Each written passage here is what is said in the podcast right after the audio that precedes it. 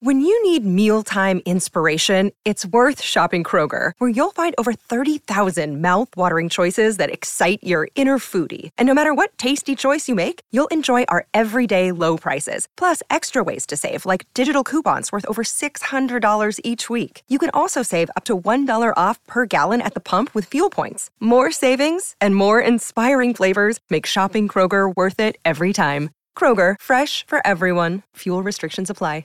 Jewelry isn't a gift you give just once. It's a way to remind your loved one of a beautiful moment every time they see it. Blue Nile can help you find the gift that says how you feel and says it beautifully with expert guidance and a wide assortment of jewelry of the highest quality at the best price. Go to BlueNile.com and experience the convenience of shopping Blue Nile, the original online jeweler since 1999. That's BlueNile.com to find the perfect jewelry gift for any occasion. BlueNile.com. Yes, yes. Welcome into another edition of the Tim McKernan Show here on the Inside STL Podcast Network from the HomeLoanExpert.com studios. I am your host, Timothy Michael McKernan, alongside the great gangster Pete. And uh, this is the edition every week in which we uh, take the questions sent in via email at tmckernan at InsideSTL.com or on the TMA fan page on Facebook and to just kind of wander. I kind of like it. I think of my of the three episodes; they're all different, but I think this is the one I at least find the most relaxing uh, because it's just like it's uh, just mind expanding. At least it is for me. For you, it might be uh, mind reducing, but for me, it's mind expanding, and it's all uh, via your questions. Every question is is welcome. Uh, now, I might not be able to answer it, but I welcome you to ask it. T. McKernan at InsideSTL com. And I like the feedback I get on the uh, the episode. Sometimes leads to some good uh, thought processes and exchanges via email. So always feel free to respond to the interviews this week. Bill DeWitt, um, that one's certainly getting attention. I would recommend listening to that next week. Uh, Chris Kerber, New Blues broadcaster, Joey Vitale, uh, and then every uh, Thursday and Friday, pick six with me, G Unit, and producer Joe. And a, a huge weekend for all all three of us last weekend as we go two and four apiece. So that's really exciting that uh, you can you can hear guys pick games at, at a rate of 33% success. So that's something to look forward to as well. Ryan Kelley makes it possible. He's the homeloanexpert.com. He is the sponsor of our studios. And here we are in year two of the podcast. And Ryan's been with us since we started everything out with the Gary Pinkel interview low so many months ago. He's online at the homeloanexpert.com. If you're buying a home, if you're refinancing a home, there's nobody better to do business with than Ryan Kelley. He'll save you money. He's first class. His name is Ryan Kelley, and he's online at thehomeloanexpert.com. Can't thank him enough for being on board, and I can't thank you enough for making sure that if you're going to buy a home or refinance, that you do business with Ryan Kelley online at thehomeloanexpert.com. That is his name. All right.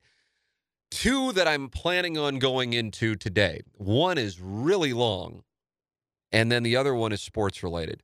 Gangster Pete, I'll make it a Sadie Hawkins, even though you're not on a microphone. One is philosophical, one is Missouri football slash Barry Odom oriented. Which one would you like to start with? So you're planning the lineup. Start with your first question. Which one you want to go with? You're going philosophical out of the gate. Tim, I've got a question for questions from the audience. Um, if my recollection is correct, you were raised Catholic, but have fallen away from the faith. Can you delve into the factors that played into your loss of faith?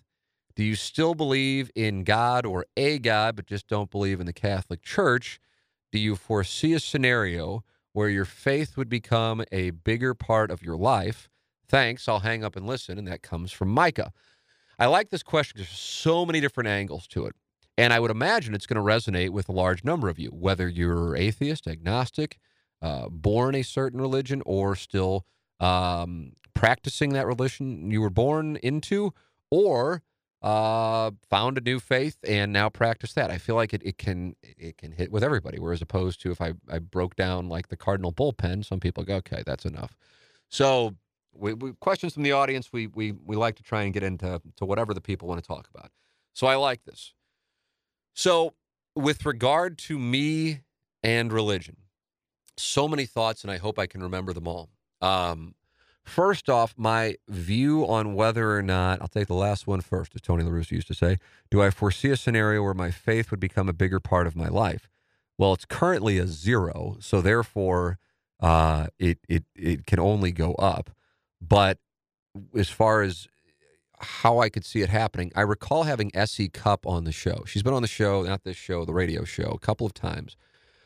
And S.E. Cupp, as a conservative commentator, is in the rare uh, percentage of those who would describe themselves as conservatives in the United States in 2018, and it's certainly not unheard of, but it just would be in the minority, um, of someone who is uh, self described. I don't know if she calls herself an atheist or agnostic, but there is a difference. Uh, based on the way she talks, I certainly would say she's agnostic. And she's very conscious of the perception surrounding it, uh, of being agnostic. And I also would say that in our conversations about this, and we really kind of got it, I need to have her back on the show, uh, Gangster Pete, if you want to try and see if she'll come on the radio show or the podcast. I always kind of hoped we would would do that like at her office, and I think she's in New York City uh, because I think it could be a really good one. And I always feel like you get better stuff when it's in person, but uh, I digress. Um, she's been on the phone twice for TMA and has been great. So I get the sense from her that perhaps part of the reason why she is hopeful of regaining her faith or finding faith is because she is in this unique spot of being a conservative commentator in 2018 U.S. politics, in which oftentimes, I think everybody listening to this would agree, but maybe not. And if not, that's fine. We can agree to disagree. I'd like to think that that's kind of one of the themes of this thing without somebody sending in an email wanting to fucking kill me because we have a difference of opinion. That she's speaking to, uh, for the most part, when you're talking about a conservative audience in 2018 United States politics, that the majority is made up of people who are religious. And God bless fine by me. Uh, so I think that that I think that that in part is what it is.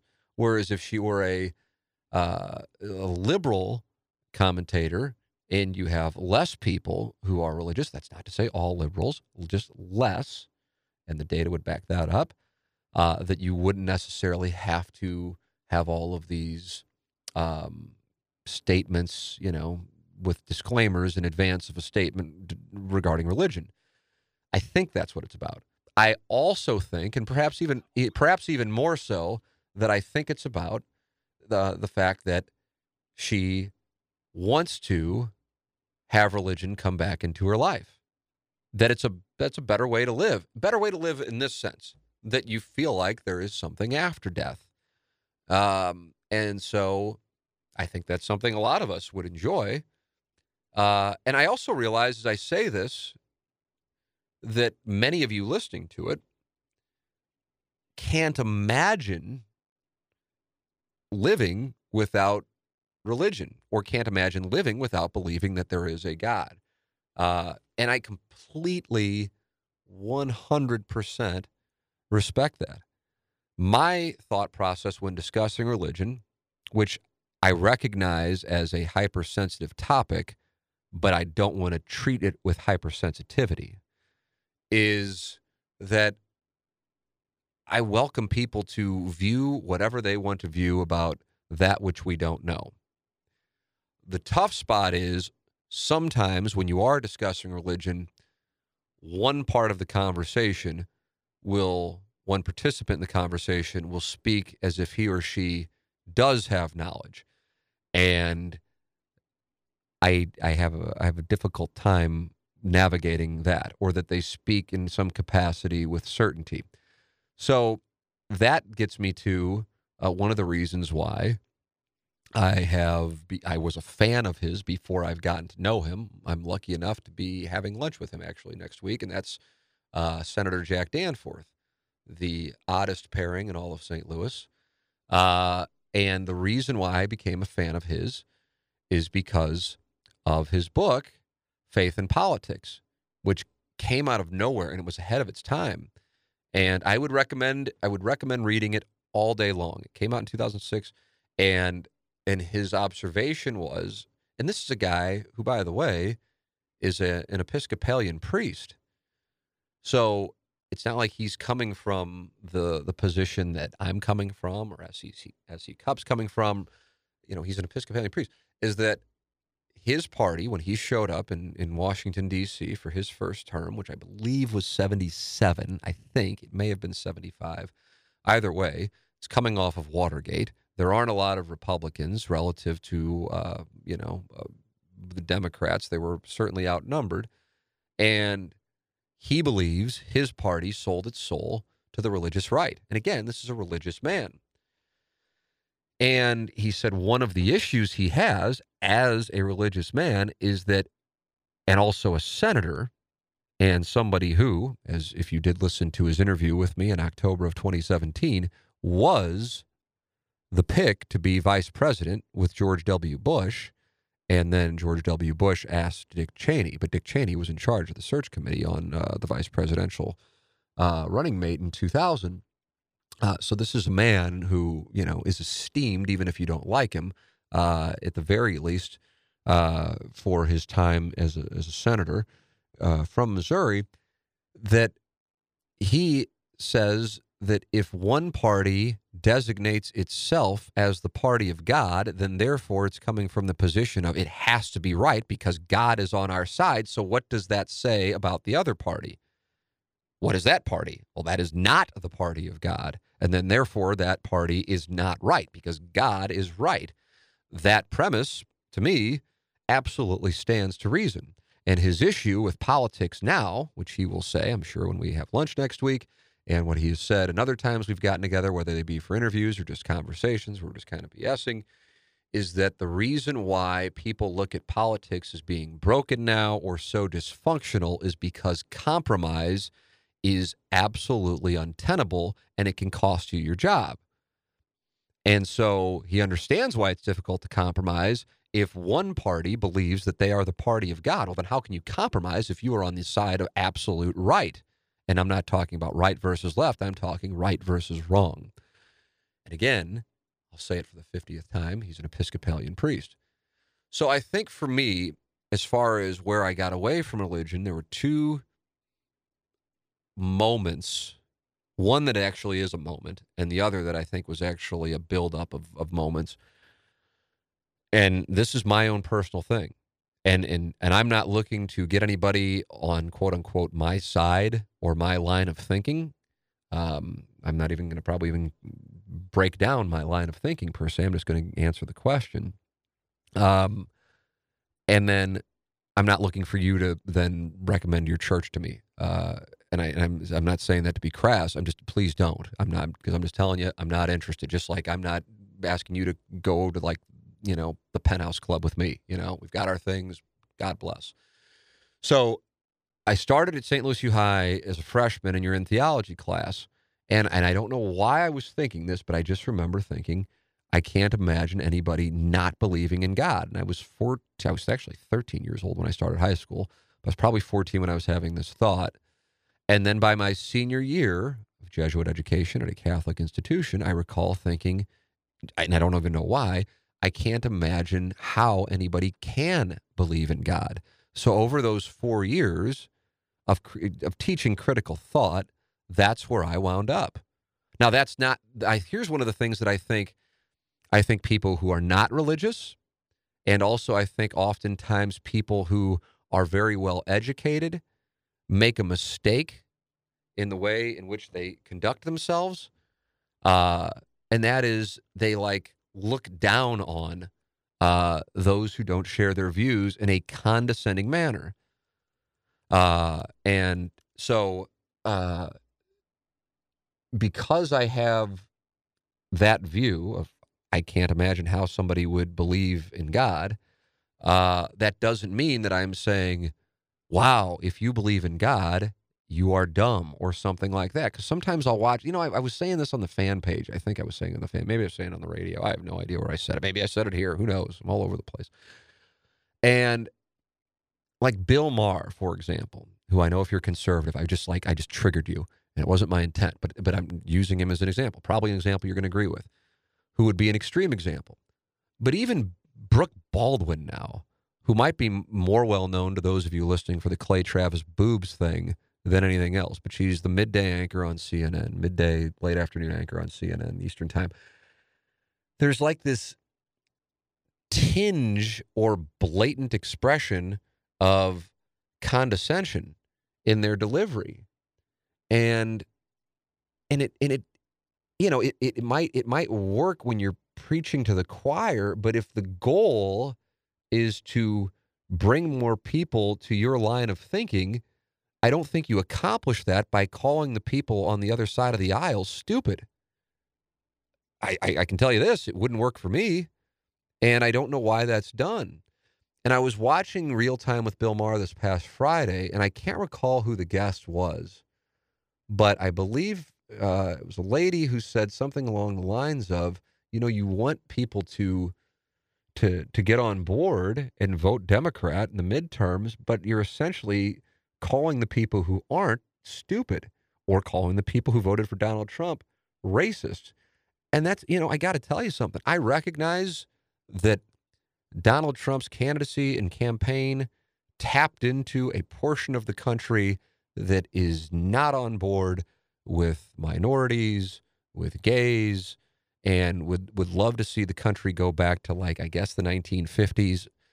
But I also know of a large number of people who I am incredibly confident don't have a bigoted bone in their body who voted for him, whether it's because they liked his policy ideas or because they just didn't like Hillary Clinton or for whatever reason. But it's not because they're like, you know what? I've been really looking for somebody to really speak out against minorities and I think I found my guy. That's just that. So when you when you when you label a large group of people as either stupid or racist, you're not likely to then have those people. You know what? Thank you for calling me dumb and a bigot. I'd, I'd like to get on board. That's just not the way that that. And I realize Bill Maher's performing a comedy show, and in, in part it's hyperbolic. But Brooke Baldwin's, I'm just I just look at it, go, you know, what, what are you doing? Uh, it's kind of like the same thing when I would watch during President Obama's time, uh, uh, Fox News, and it'd be like they'd be like making Barack Obama out to be like this moron, and I'd be like, I mean, the guy's whether you like his policies or not, the man's brilliant. I, I don't know how that. I guess some, I'm sure some people listening go, "How can you possibly say Barack Obama's brilliant?" But I mean, he's, he's a brilliant man. Uh, unless you think like you're able to like skate through some of these Ivy League schools by being an idiot. I, I but whatever. Either way, uh, I, my my premise is if you want to have a conversation and truly have influence with people and come to the table with the potential to be influenced by others to maybe make you re-examine your thoughts and either change your mind or come away even stronger in your beliefs that you entered the conversation with you don't do it by being condescending so when I say that in 1994, I was sitting there going, how can anybody believe in God? I wasn't going, how about all these morons who believe in God? I just had arrived at that place uh, through four years of theology at a Jesuit high school, which I know is not their goal, but I also know part of the Jesuit education system is to challenge. Not necessarily challenge with curriculum, although that certainly can be the case, but to challenge the thoughts you have. It's anti dogma, which I think is healthy. And I'm talking about whether it be religious dogma or any kind of dogma. I'm anti dogma myself. So there's that element. That's 1994. And I guess, you know, whether it be a combination of, of running into some issues with those who fancied themselves as on a higher moral ground than me because of their religion when I was in my brief stint in Little Rock, uh, all while acting as, with their actions as, as just the, the shittiest of human beings, but they could always go, well, it's fine because I'm at church on Sunday. Uh, in the late 90s and early 2000s, I noticed, and I'm not saying it started then, it's just that's when I noticed because at that point I'm in my late teens, early 20s, that I noticed the usage of religion in order to get votes. Now, this may have been going on, as Jack Danforth points out, in the early 1980s with Jerry Falwell. But, you know, I mean, I'm four years old in the 1980 presidential election, so it's not like I was really locked in. But I noticed it in the late 1990s and the early 2000s. Um, I think it would probably really surprise people to hear that in the 2000 election I voted for President George W. Bush. I was I remember being incredibly torn, but that's who I voted for. Um, and uh, and and then I saw what happened in 2004, and it was a combination for me personally. In the moment, I was in a hotel room covering Missouri in the NCAA tournament in 2003 in Indianapolis when the U.S. Uh, airstrikes in Iraq began, and I remember standing there going, "I cannot believe we are doing this. I cannot believe we are doing this." I was so not because I'm Johnny anti-war, but because I just based on so many interviews that had gone on, I'm just like, I don't I just don't think that they're certain that they have weapons of mass destruction, but they're going in and they're gonna American lives are gonna be lost. And and I was just I was I, I remember just that was to me a signature moment. And I thought, okay, I cannot vote for George W. Bush, even if I'm a, a huge John Kerry fan or not in 2004. And then I saw that I felt like they knew they were in trouble in the 2004 election. And so then they put gay marriage and gay initiatives on ballots to get people to come out to the polls and vote and vote for Republicans. And that just nauseated me. So those two things are, for me personally, where as far as organized religion goes, that's where I look back and I go, that's where I broke away, for lack of a better term. But now, it's not like I've studied Judaism or Islam or Buddhism or anything else. I can only speak to Catholicism. Um, the teachings, the actual lessons, uh, whether one believes they are true or exaggerated or changed over time with you know generations of stories being handed down whatever the case might be the love thy neighbor is for my money as good as it gets as far as a teaching goes. You can be atheist, you can be Muslim, you can be anything. And I'd like to think you would agree that that's the best way to live. Now, if you don't, fine. But from my standpoint, I know this in the late 1990s, and it's funny now to even mention his name because at the time he was a comedian and now I don't I don't really know what he's doing anymore. The Monday Night Football thing kind of blew him off the map and then he I guess he's a conservative talk show host I guess now. I don't I'm not sure. I just don't see him much. Dennis Miller had a show on HBO. And it used to be on HBO like one of the HBO like 2 or 3 or something like that that it'd be the Larry Sanders show for my money the greatest TV show ever. Uh, it's 7 o'clock Central Time and then the Dennis Miller show at 7:30 and it was like repeats of them. And I remember Dennis Miller, and I don't know if he would say this now, 20 plus years removed, but he was talking about religion. And and I think he was talking about, I, am not sure exactly what it was. It might have been the abortion debate, um, which I think is a separate discussion, although certainly if one is more religious, he or she is more apt to be pro life. But I don't think that, that there's a, there's a there's a 100% cause and effect there. But uh, you know, his whole premise was, you know what, if you don't like this group of people or whatever it might be, then so be it. And you obviously believe in God, then just let it be determined by God at the end of the day on Judgment Day, and you go on about living your life. And so, for my money, my two tenets are treat thy neighbor, you know, love thy neighbor, treat somebody how you'd want to be treated, to bring it in 2018, and uh, to each their own. It's like, okay, you know, I might not really be on board with you know, take your pick of whatever behavior. But if it's going on next door and it doesn't impact me, I mean, I just don't care. I just don't care. I'm like even worried. Like I just don't care. Like who cares? And when I see people using those kinds of things to win elections, and oftentimes I feel like put people in office who are beyond unqualified and then put the rest of us at risk uh, and I'm, by the way, I know some people might think I'm going total shade on 2016. I've, I've felt this way for a long time in a major way. Like going back to like, like Todd Akin, I'll just name a name, just going, wow, wow, this man, this man almost, you know, won. Uh, th- that that's that's scary to me. That's scary to me. And so it's it's more a question on religion for me personally as to whether it's true or false, right or wrong, whatever the case might be. Um, you know, I mean, around here, I would imagine the vast majority of people would fall under the umbrella of being Christian in whatever denomination.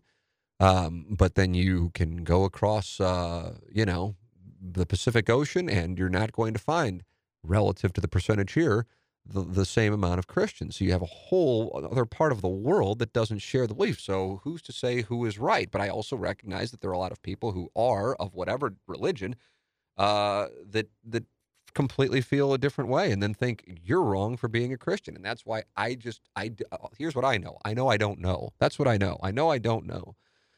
But I know that life is better for everybody if you're just like, okay, this this person's cool, this person's not cool, but this person's not cool because this person's a dick or this person fucked me over, you know, or treated this person who I know is a good person shitty, uh, versus oh well, this guy, you know, he's this religion, so fuck him. I mean, that's just I'm not on board with that.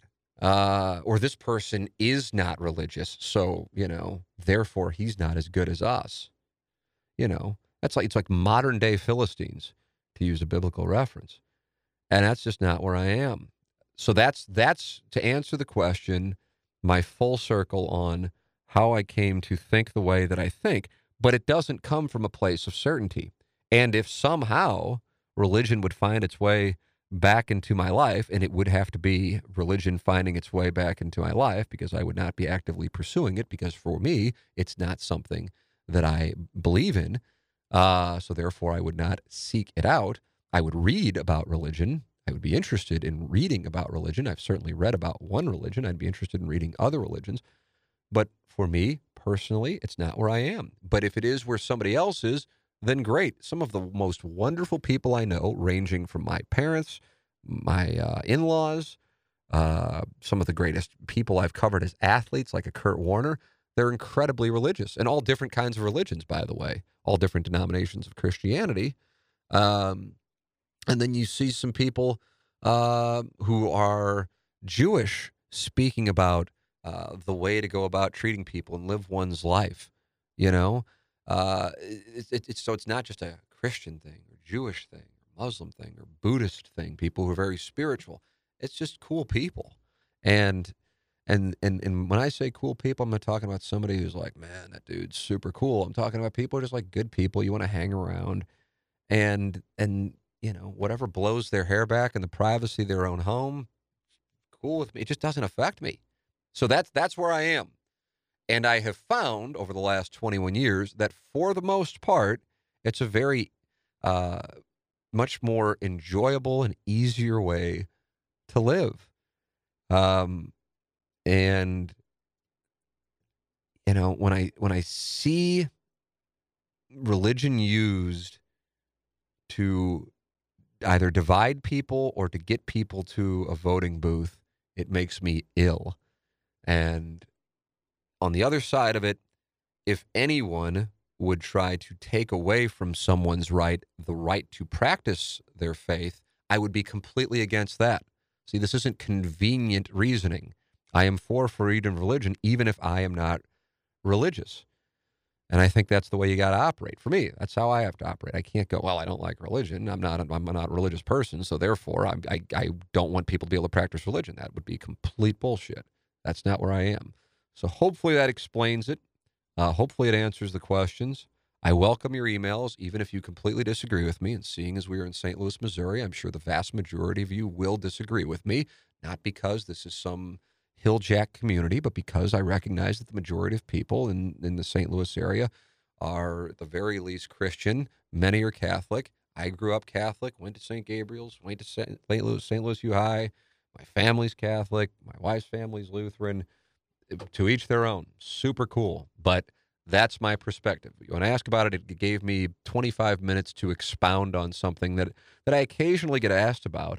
And for the most part, I think people just kind of go, okay, totally disagree with you, but I respect the way that you lay it out. And I hope that's where you are. Because it's not like I'm like, if you're like, I'm a passionate Christian, I wouldn't go, well, I just totally disagree with you. I just don't share the same, the same, the same mindset. But a lot of the teachings, I certainly subscribe to. The thing that I have a tough time with right now is a lot of people who make sure to let you know that they're Christians, like do the absolute opposite as far as the way they live their lives as to what the New Testament talks about. So that kind of fucks me up. It's like, well, I'm a Christian, but fuck them because they like to have sex with men. You know, it's like, well, th- th- that's not the deal. Like one of the whole themes of the New Testament's Mary Magdalene. You know, but it's just like it's like conve- it's like convenient uh, to whatever we don't want to like at this particular moment in time. I can't wait to see how the Bible will be used in 20 years. Who are we going to be on then? But it, you know, it, from my standpoint, if you do live by the teachings, then you're probably going to be pretty cool about everything. But you know, it's just it's unfortunate in the sense that I feel like it's used to manipulate people and get votes in some corners, not across the board, and that has really turned me off. I was not religious going back to 1994, but I didn't have the aversion to uh, what I hear and see in 2018 back in 1994. I didn't feel that way. I just see it, and um, and I'm just I'm I'm in I'm, I'm in awe of it, and that's why I really have the great respect that I have for Jack Danforth, and that he kind of holds up a mirror and goes, "Okay, if we're gonna if we're gonna talk about being religious, well, here's here's here are the actual teachings, and we're not we're not really executing the teachings real well if we're going to behave this way, and we're not really helping our country if we're going to say we're the party of God." I get it; it helps you win elections. It's great strategy. It's great strategy, but I just disagree with it. Just just like so you you got to do equal time. Just like if you're on the left and then you want to say, well, we want to take back the White House or we want to take back control of Congress from these fucking racists and idiots. Well, you're not gonna you're not going to you're not going to accomplish anything there. It's just not the way that you get people, you know, hear a different perspective. I find different perspectives to be absolutely fascinating, you know. But if somebody's just like plagiarizing talking points from whichever cable news network they watch at night, I'm out, man. I'm just absolutely out. So you give me a philosophical discussion, we can go back and forth. I would do that all day long. Cocktail or no cocktail, I find that to be just the best. A deep conversation. But a conversation has a, a give and take, and you're listening and you're not yelling. That's what I find to be enjoyable. So, uh, and if you do email me, I assure you I will read it. T. McKernan at InsideSTL.com. A lot of times people write very long emails, which is great because I really do enjoy reading them. I just I feel badly because I cannot write in, in detail the same detail you contacted me with. So just know, uh, and and certainly even if you're like the most religious person in the world and you hate what I just said, I, I still think we can have a conversation about it as long as we're both being uh, polite in our mindsets. So there it is. Uh, Gangster Pete wanted the religion question first. We gave Gangster Pete the religion question uh, first. Hey, uh, thank you to Mark Hannah of Evergreen Wealth Strategies for sponsoring the Tim McKernan Show. Uh, I, I'll tell you, the, the more I kind of dig into my own financial situation, uh, much more so than I really ever have, the more I go, oh, what I wouldn't do to go back to my 20s. Not because I would hit a golf ball further or I would, you know, lift more or something like that. Uh, it's because I'd go, God, I would just make sure I'm setting money aside. And it's just such a miss. It's such a miss. And that's why uh, when it comes to talking about Mark Hannah, I'm so passionate. I mean, I screwed up. I screwed up my money management, my 20s, 30s. And I, when I say this, I don't want to make it sound like like I'm like, you know, uh, you know, like in a, in a mess. It's just it could have been better. I mean, that's that's that's the thing. And you just go, what were you doing? And I don't know. I don't have a good answer. I do know this. I didn't have anybody advising me. And that's what Mark Hannah does. His number is 314 889 0503. 314 889 0503. You can check him out at evergreenstl.com.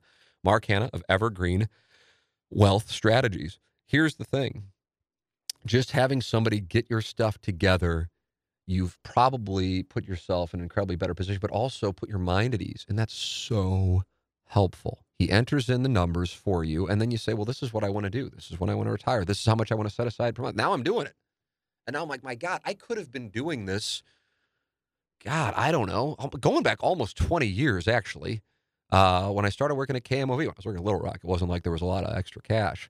But uh, when I started working at KMOV, and then I was doing radio too, and I wasn't saving money. I'm like, no, I've got another grand. I guess I can put that into Poker Stars and piss that away over the next two hours. I mean, what in the hell? And then I know plenty of people now, you know, it's not like we were talking about it then. Like, yeah, I paid off my condo when I was, you know, in my 20s. And I'm going, God, I could have done that. I could have done that without much of a sweat.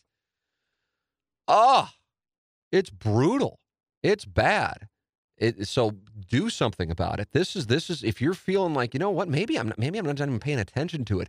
I'm telling you, this is a good guy, a smart guy, and he can help you get on the right track. 314 889 0503 or check him out online at evergreenstl.com. His name is Mark Hannah. All right, next question from questions from the audience. Tim, is it a yes or no? Is Barry Odom going to be the head coach of Missouri in 2019? Because if it's a yes, I don't think I have any interest in watching. I like this question. I like that I'm going to be able to discuss it on uh, the podcast, and that comes from James S. Uh, because I think it I think it warrants like a wider discussion than you can usually have on radio. And I mean, I certainly could have it on radio, but I know that like Doug and the cat would start falling asleep if I got into it. So so here you've chosen to listen. You've listened through the religion thing, so you're obviously pot committed. You might as well stick around for this. There's I don't want to say there's there, uh, there there's one side and then there's another side because I don't think there is. Here's one thing. I think it is a bad thing in general in sports to give coaches two or three years to get it right. Now, without question, there are plenty of examples of coaches who were on the precipice of success in one case, or just had fumble fucked around for a couple of years. And then the organization comes out better after they make a change. Uh, regarding being on the precipice of success and then making a change, uh, I can think of, and I don't know why I'm thinking of it, but I'm thinking of Tony Dungy with the Buccaneers, and then they bring in Gruden, and then they win the Super Bowl. They were close. Hell, they almost upset the Rams and in the uh, 1999 season, January 23rd, 2000, uh, the Buccaneers and the Rams game. So you have you have an example there, and then I'm sure. I mean, right now, uh, you've had a bunch of teams the last year that were in the playoffs in baseball that then fired their managers, like three, if I'm not mistaken, uh, and I might be missing out on more. Um, some of whom are uh, still alive. In the case of uh, the Swaks. And you know, I know the Nationals with Dusty Baker and the Yankees with Joe Girardi. So, so I understand it, but I don't really know. Well, I, I don't. It's not that I don't know. I don't think that it gives a coach or a manager uh, a chance to really implement his system, and in particular with college sports, when so much of it is based on recruiting. So, with regard to that, in in Missouri's situation, and we're talking here you know, as if Barry Odom is going to have a bad year. Now, the definition of a bad year varies from person to person, which I think is another side of this discussion. I think that Missouri fans, some Missouri fans, not all, some Missouri fans do Missouri a disservice by saying, "Well, we are who we are. You know, we're we're a mediocre school or mediocre program. We're just going to be uh, who we are, and it's you know, you know, you don't you, in Missouri you don't fire a bowl coach. And I got to tell you, of all of the things, of all kind of like the counters to wanting to part ways with Barry Odom, that one, that one, that one, that one puts me on tilt. You know, it'd be one thing if we're talking 1984 and, you know, how many schools went to bowl games then? For real. I don't know. I'll I'll be liberal with it and say 30, so 15 bowl games. Um, I think that might be high in 1984, but maybe somebody will provide me with the email and go, "Say fuck you." There were 50 going then. I don't know, but it certainly wasn't what's going on now, where more than half go to bowl games. Uh, and and you and you set up your schedule with at least two butt asses, maybe three that you know you're going to get three wins. Um, but let's be conservative again, just so I don't present straw men. So you know you got two wins.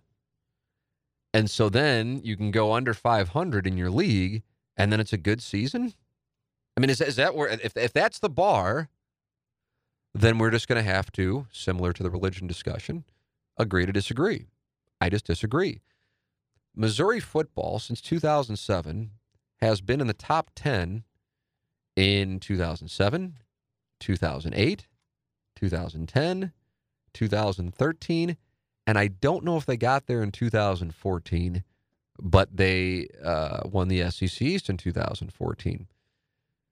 And from my standpoint, that now, from my definition, that's not the markings over the last 11 years of like this average, well, we are who we are team and program. They were a win away in 2007 and a win away in 2013 from playing for the national championship. I can't imagine. God, I can't imagine. I'll give myself some room. I can't imagine over the last year, uh, 11, 11 seasons, 12 seasons now, that you can say that there are uh, 20 programs who can who can say they were a win away from playing for the national championship. So therefore, that would put Missouri well at the top end. Now, I'm not saying that this is Alabama or ever can be what you're seeing with Alabama. I don't know how many people can be Alabama, but you know, part of being successful is setting the bar high. And if the bar is you don't fire a coach who goes to a bowl game around here, wow, I'm not interested in that. And I just think that's setting the bar too low. It'd be one thing if 2007, 2008, 2010, 2013, 2014 didn't happen, and you're still kind of around 2006 in the Sun Bowl, you know, or the, the, the trips to Shreveport. That's a different thing. But those seasons did happen, and there were five of them. And you can't take that away. And there were big wins in each and every one of those. So, I mean, you were on the you were on college football's grandest stage not including what goes on in, in January, in in 2013 and 14, the SEC championship game. You were in the Big 12 championship game in 2000, 2007, 2008, and you beat the number one team in the country in 2010. So I realize saying this right now, and I'm saying this after the horrible loss to South Carolina, that it's like it's like it's like when people argue on Twitter after the you know where are all the Cardinal haters now, or where all the you know, Cardinal supporters now. It's like the timing gives context. Now, with that said, though, it can be done. These are facts. I'm not I'm not making something up. So I'm torn on this. Last year, I did. I, it was heading towards Barry Odom getting fired. I don't know how it was it, and then they happened to have this stretch of schedule that was so favorable, but it was like this weird thing because it was so obvious it was so favorable but some people were just like, oh, it's clear that they've turned it around. And I'm like, God, you could be take take your pick of whatever school that's kind of middling around, and you would have lined up those opponents, and they would have won as well. So what I what I worried for Barry Odom's sake in 2018 happening is almost exactly what's happened. What would have been the only way they could have made it worse in the realm of realities if they would have lost to Purdue, which they were an overturned call away from having happened, by the way. Uh, because they weren't going to lose to UT Martin. They weren't going to lose to Wyoming. At least I didn't think so. I didn't put that in the realm of outcomes. But losing to Purdue, losing to South Carolina, and of course losing to Georgia and Alabama uh, in the first half of the season were all possibilities. And so, minus the Purdue game, uh, you know, barring a miracle in Tuscaloosa, and wow, wouldn't that be something? Uh, you know, it's it's come to fruition. And so you have a bar that was set higher than I think it deserved to be for Barry Odom following 2017 because of the way that the schedule shook out, which wasn't Barry Odom's fault. Most of those opponents were SEC schools. They just were SEC schools who were in like the lowest of their lows. Uh, you know, with what Florida, uh, Arkansas, Tennessee, and, and, Vanderbilt. So, in addition to UConn, was it UConn and Idaho? They play Idaho Is UConn. I don't know. Either way, it was it was just a line of you know, just like, yeah, they, wow, they're going to win. They're going to win. But I mean, even if you would have put them against a middle of the pack SEC team at that time last year, they would have lost. It, and it was kind of obvious. what happened with the Texas game, it's like, yeah, they weren't good. Now, here's the other side. I'm going to present a bunch of angles.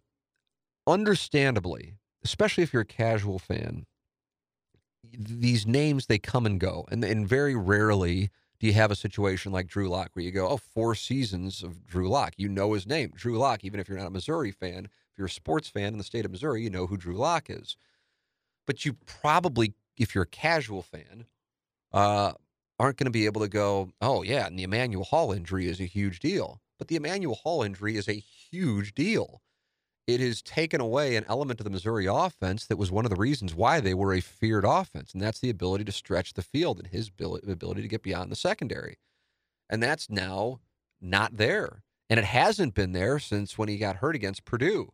So they didn't have it against Georgia. And stunningly, with how poorly they played with the self inflicted wounds against Georgia, they were in that game. Who knows what would have happened if they had Emmanuel Hall? which is not something I had anticipated. Um, they certainly could have and should have beaten South Carolina without Emmanuel Hall. But when you see Drew Lock struggling like he is, he doesn't have his biggest weapon. And this is just, it's just a real thing. But when you have national pundits and local pundits talking about college football teams, because it's not like you can rattle off the starting lineup for the Cardinals, uh, you know, or the Blues four lines, the the faces change, the names change so quickly, while the fans, you know, are around for generations, that you kind eh, eh, because you're not hearing names as household names. Like if, like let me put it this way: if Drew Lock would have gotten hurt in Purdue and he hadn't played against, or he would have been totally like on one leg against Georgia and didn't play against South Carolina and wasn't playing against Alabama, what would the conversation be? Well, Missouri's losing, but they didn't have Drew Lock, so it's tough to really gauge where Barry Odom is. And I'm telling you, I think Emmanuel Hall is just as important to the Missouri offense as Drew Lock. But I also know a lot of people have no idea who Emmanuel Hall is. And so that's a reality. So, if, and we also, oh, another reality is in the same way you go, God, they could have lost the Purdue game, you can go, God, they could have won the South Carolina game. And you also, as weird as it is to say, they were in the Georgia game. And I don't know what the hell that was about. I kind of feel like Georgia had a bad game. Um, but you give Missouri Emmanuel Hall, and I'm not sure what happens in that thing if those teams play again, which is surprising to me. So I don't know if that means Missouri's better than we're giving them credit for at this moment, or if it means that Georgia's not as good as people assume because they were in the national championship game. I don't know. Um, so if that is the case, then really how far off is the program? Now, at this point, this is where I am. Unless you're going to one of those glamorous bowls that's either, you know, late, late, late December or, you know, early, early, early January, I don't get off on the bowl thing. I just, it's not where I am. Now, but that I also recognize some people do. But when so many schools go to bowls, this narrative that it's a good year if you go to a bowl to me is bullshit. And I get tired of it. And it was a Gary Pinkel thing you know, but I get, I listen, I get why a college coach would say it because then you can set that as the bar for success and go, well, we go to bowls. But also means you went 500, you know, or it can be as low as going 500. And I just think the program has been better than that and can be better than that. And I think for the Missouri fans who are frustrated by the attendance, I think in order for the program to have better attendance and for have uh, home games to be an atmosphere that that rivals other SEC schools, you have to get to a point where you are there. And and just going to a bowl is not what's going to get people all excited. So you have that element.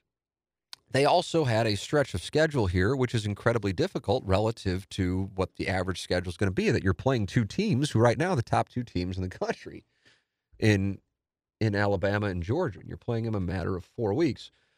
So all these factors contribute to it. The issue is this: in Barry Odom's tenure, what's the best win? Is it the comeback against Arkansas? Is it Purdue? I don't know.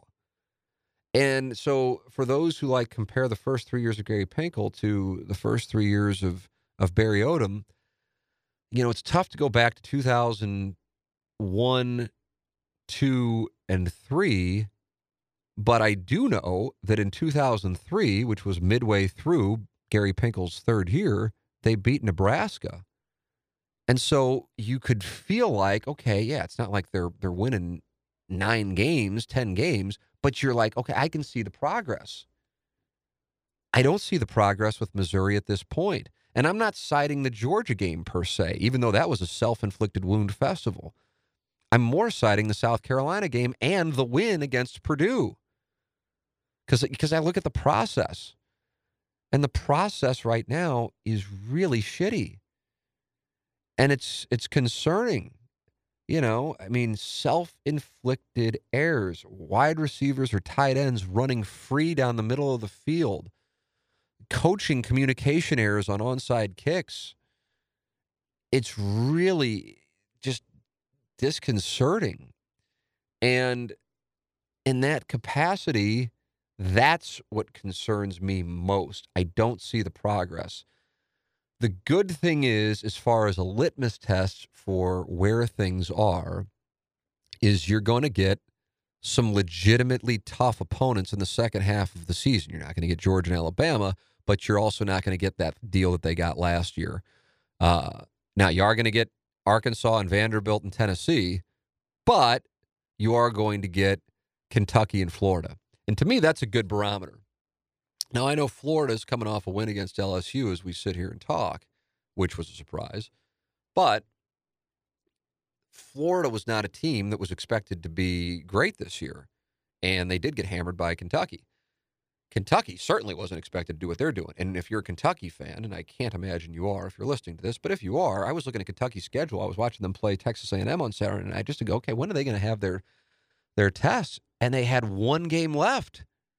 It was kind of like the Kansas thing in 2007.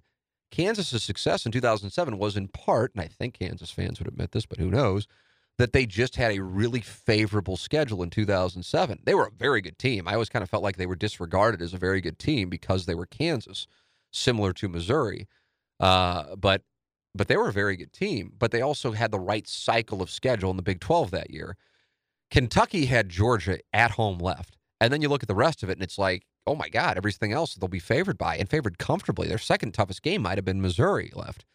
Uh, so they were actually set up, and if they could somehow beat Georgia, and they would have won at Texas A&M, and I guess they still could be in the SEC championship game considering Georgia's schedule. Um, so that that that situation is going to be a good barometer for Missouri. So it won't be what you had last year. And if you get beat up or have another self inflicted wound festival against Kentucky and Florida, that to me is a much greater gauge than if you beat Memphis and if you beat Tennessee and if you beat Vanderbilt and if you beat Arkansas and you finish the year with seven wins.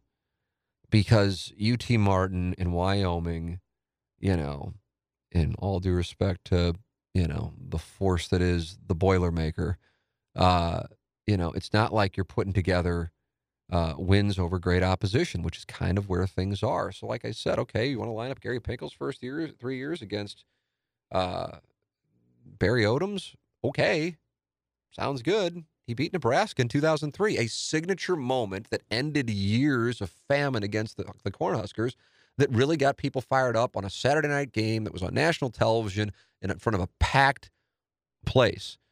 Uh, and and that hasn't happened yet. And I and I look at the schedule and I don't know where it's going to happen as far as in Columbia goes. I guess if Kentucky were you know somehow back in the top 15 at that point, which is possible, and you beat Kentucky, I guess the thing is it's Kentucky and it's not like it's Georgia or Florida that's back in the top 15 because it's Kentucky, but still that would show progress to me. That even though I know the casual fan won't be like, "Ooh, Missouri beat Kentucky," that would show progress. Kentucky really should be undefeated.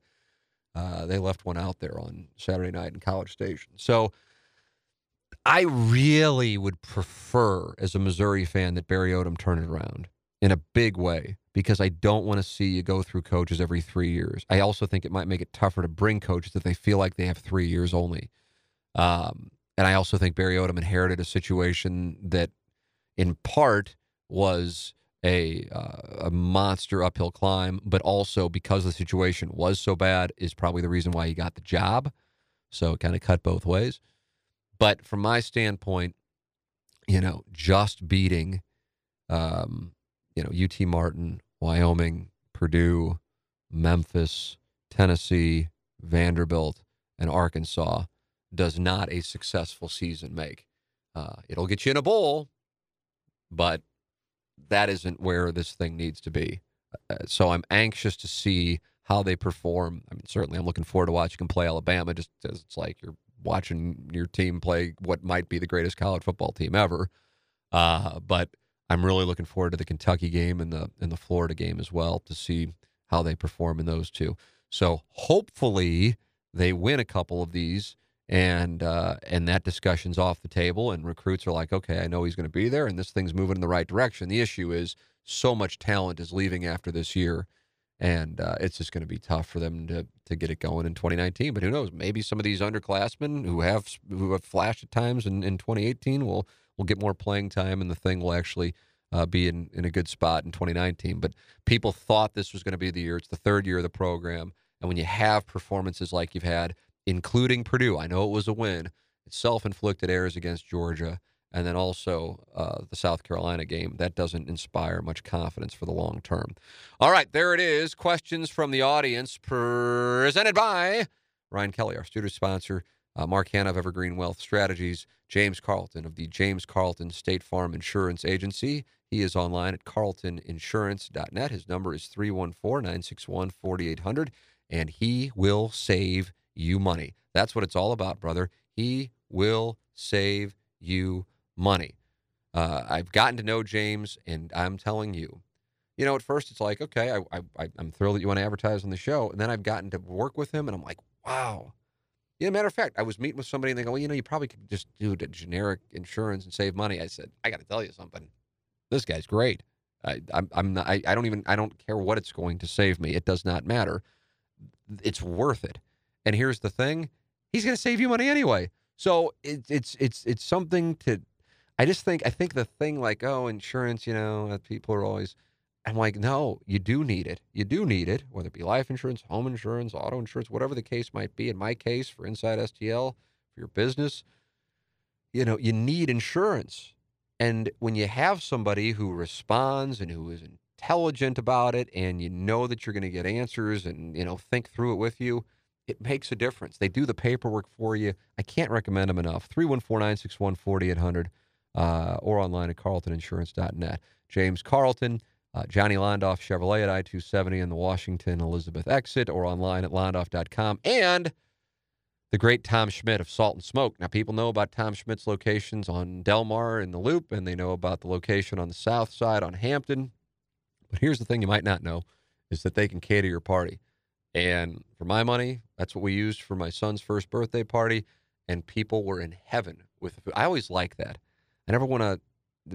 Oh, let's let's scrimp on the food, you know, so that way we can save. I want people to come and have a feast and eat whatever the hell they want, and and uh, when people are like, oh my God, where is this from? Salt and Smoke. Go online at saltandsmokestl.com. Let them cater your party. You'll be happy you did. Thank you to all of our sponsors for making it possible. Thank you, the audience, for the questions. Email any questions you want, feedback you want, Tim McKernan at InsideSTL.com.